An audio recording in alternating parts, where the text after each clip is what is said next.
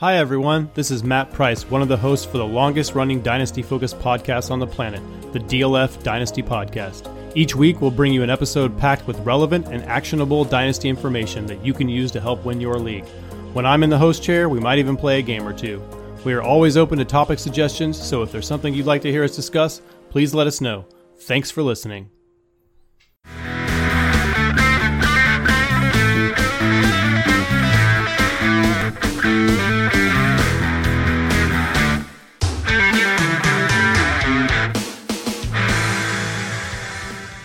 Hello and welcome back to the Dynasty Crossroads. My name's Peter Howard at PA Howdy on Twitter. This is a member of the DLF family of podcasts.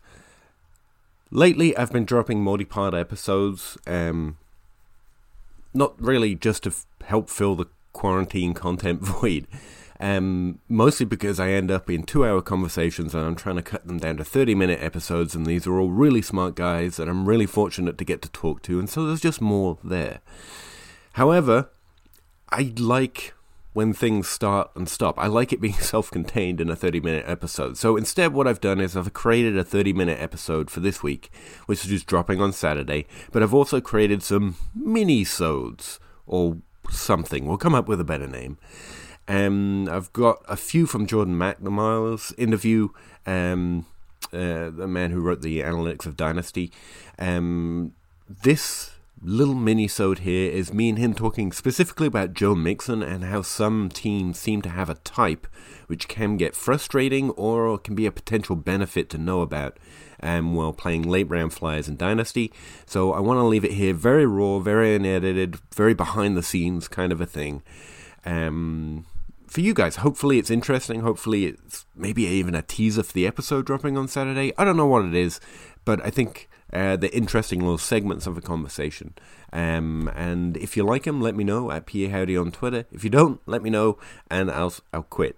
Um, but yeah, uh, hope you enjoy it. And here's my small segment of conversation with Jordan about Joe Mixon and how some teams seem to have a type at different positions. Thanks. The other guy that you just got me thinking about was um, Joe Mixon, where yeah. like we I happened to look at him the other day when I was talking um, about guys with Tom, and like Joe Mixon's receiving role in college was extraordinary, like an extraordinary amount of his production. He was very productive running back on the ground, but an extraordinary amount of his total yards, for example, it's something like forty percent, which is like more than Christian McCaffrey or something. Um, mm-hmm. I'd have to look it up, but I don't want to. I've got way too many clicky clickies in all my podcasts, all my, my little mouse. I've got to get a silent mouse or stop doing it. So I'm stopping doing it because I'm not getting a new mouse. I'd also like to, you know, Jordan, I'm sorry about my dogs. Like everyone's on quarantine right now. so like they don't know what to do with this many people at home. They're like everyone needs to be barked at, clearly. And so I've got a lot of dog barking going on. I apologize. That's what I can't hear. So don't you don't need to worry about that. okay. Um, but yeah, um, Joe Mixon was someone who had definitely, I thought, I think, had an outside receiving usage in college. Um, and yet in the NFL, he really hasn't had that. I mean, being paired with Giovani Bernard's probably a downside on that. Um, and then the two backs behind both of those guys have really good receiving roles as well. Like I was arguing with this on Twitter the other day. Joe Mixon's getting late into his career to expect more than we've seen. Like Derek, Derrick Henry just did it, and we were just talking about how their college profiles still say something about what they've already proven they can do. And so it's definitely in Joe Mixon's upside to be, you know, a top five, top 12 fantasy running back next year. But I'm almost starting to want to bet against it because there's value in that. Talking about going opposite of ADP, where everyone's still almost expecting it. Um, and with, I, I do think there's a decent enough threat in that roster, and the team has consistently shown us that he's probably not going to be used that way. But it might be an entirely new team next year with uh, Andy Dalton gone and stuff. And do you have anything helpful and to help me figure out what's going on with Joe Mixon at all?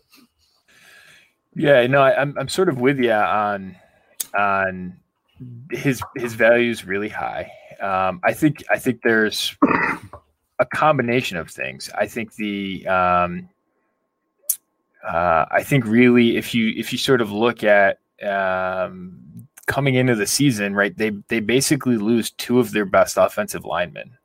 right? He doesn't get a chance to play behind them. It's it, it's basically the worst of of like if you could draw up a bad scenario for him, right? That would have probably been it last year in terms of his his two best offensive linemen fall apart. Like they go with this rookie quarterback experiment that fails. They lose, you know, their number one wide receiver, and you know, you just sort of like everything that could go wrong did go wrong.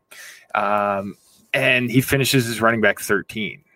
Like that's like if if everything that could go wrong did go wrong and he finishes as a as the top RB two, you, you honestly you'd probably take that. If if I told you everything's going to go wrong and he finishes as running back thirteen, you probably would lock that in.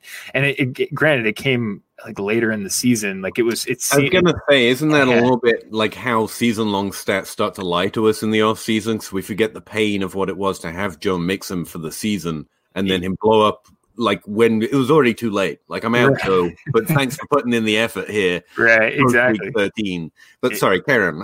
no, no, I'm I'm totally with you. I'm totally with you.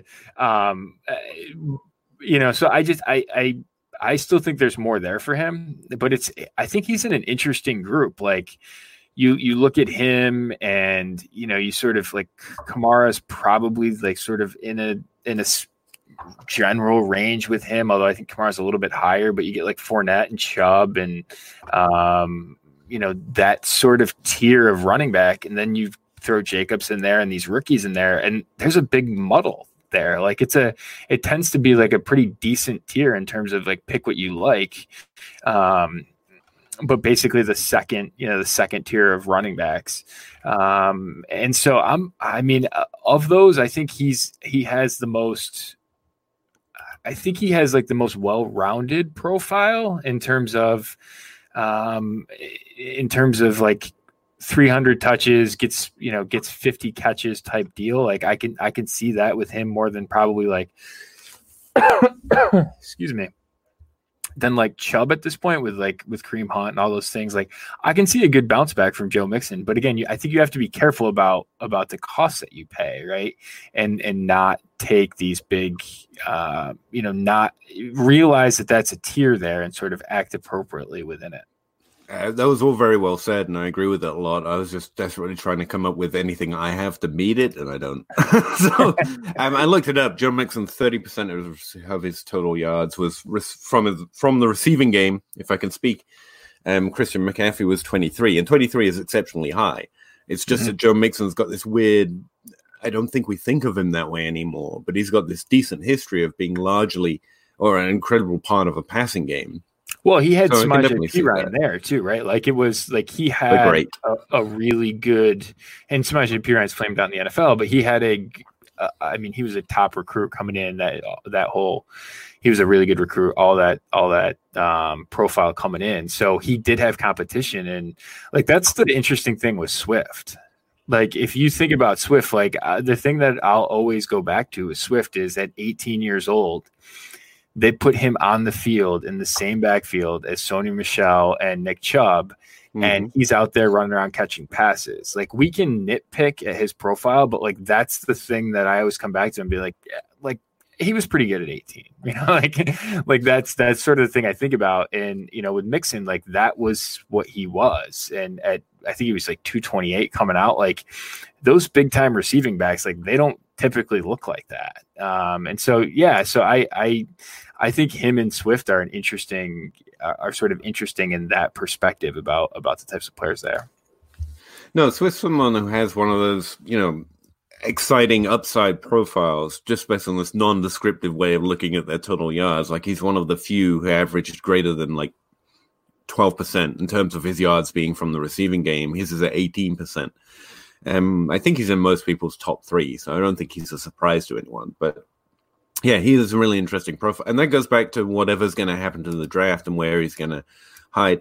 Random question, but when I was thinking of myself earlier, again, like I've said this about wide receivers, but it's true of running backs.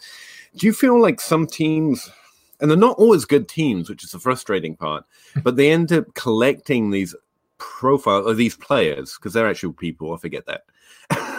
I'm a cold-hearted data man.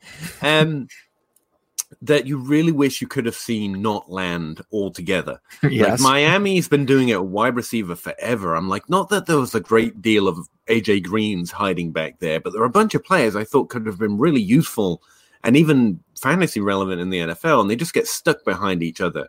And eventually it's just like a queue where one ages out like Jarvis uh, Landry and leaves, and suddenly you get Rishard Matthews showing, yeah, you should have been playing me the last three years.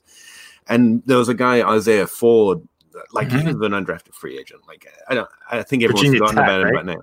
But I continue, you know, the candle burns bright for my late round picks. Okay, and um, like I really like if they could just and Cincinnati's another one. Like I said, they did it with running backs um, last year. They drafted two that I thought if they land trusted, landed in interesting situations, like maybe, possibly, uh-huh. and just not there. Just not there, guys. Um, I don't know. Do you is there a team like any other teams that seem to do that for you? Those are the ones that always stick out for me. And maybe it's just because they're bad teams, so good players get waylaid anyway. um, yeah, so like I, I think the I think the Steelers have a type at running back, like big guys that can catch.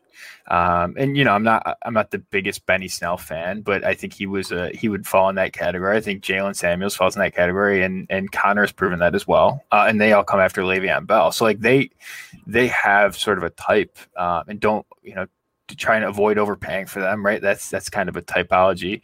Um, which is I think pretty interesting. Um, other ones, I mean, um, yeah, I, I am struggling with any other ones. Um, it's okay. It was of, a random question. Why would no, you have no, that I, weird I, thought in your head as well? But I do. Yeah. Like I have it against certain teams. I'm like, you bastards. I wanted yeah. I wanted Isaiah Ford to ball. Come on, man. Well, see, that was interesting, right? Like they they consistently like of all the teams, like th- there's a lot of players from there that end up going other places and having roles, like as, as being, you know, just couldn't make the depth chart. I mean, you, have got guys like Alex Collins and, um, you know, Bo, Bo, Scarborough. You know, I mean, you, you have seen these guys. There's someone else who's escaping me after Thomas Rawls at one point. I think he landed someplace else too. But like you, you see these, the depth of their depth chart at running back, like they're pretty good further down the line. I mean, San Francisco, like they have this infatuation with paying people at running back. And like if they just paid nobody, like they've done a really good job with like, you know, Mostert and Breida and like Jeff Wilson, like they keep they just continue like rolling them out. And I was joking, you know, what's what's the most likely outcome this year? Well, given their infatuation with paying up, they're going to spend that 13th overall pick on Jonathan Taylor. Like that just seems like what the history has been. Um, I just say that kiddingly. I don't think it's actually going to happen. But like they they're a team that has a type. Um, you just wish that they sort of knew they had a type at this point. Yeah. Chicken or crow, chicken or crow, crossing the road, go. Clicking a pole, Twitter is gold, player unfold, so. Jake on the table and Abe on the plays, no. Pete enumerates the plays, they're analytical. Picking my nose, don't really know if I like that. Picking their brains, got different lanes, but I like that. Picking these guys, all of these times, all of these nice stats. Picking apart, the film is an art, always a fight back and forth. There is no order, they disorder more and more because the players ain't no older. They some hoarders or some mortars, dropping bombs without no borders. They got that I, I like mortar, peak grinding numbers like molars. I don't know anymore, I am at a crossroads. Chicken or crow, chicken or crow, crossing the road, go. Clicking a pole, Twitter is gold, player unfold so Jake on the table and Abe on the plays, no. Pete enumerates the plays, they're analytical. Chicken or crow, chicken or crow, crossing the road, go. Clicking a pole, Twitter is gold, player unfold, so Jake on the table and Abe on the plays, no. Pete enumerates the plays, they're analytical.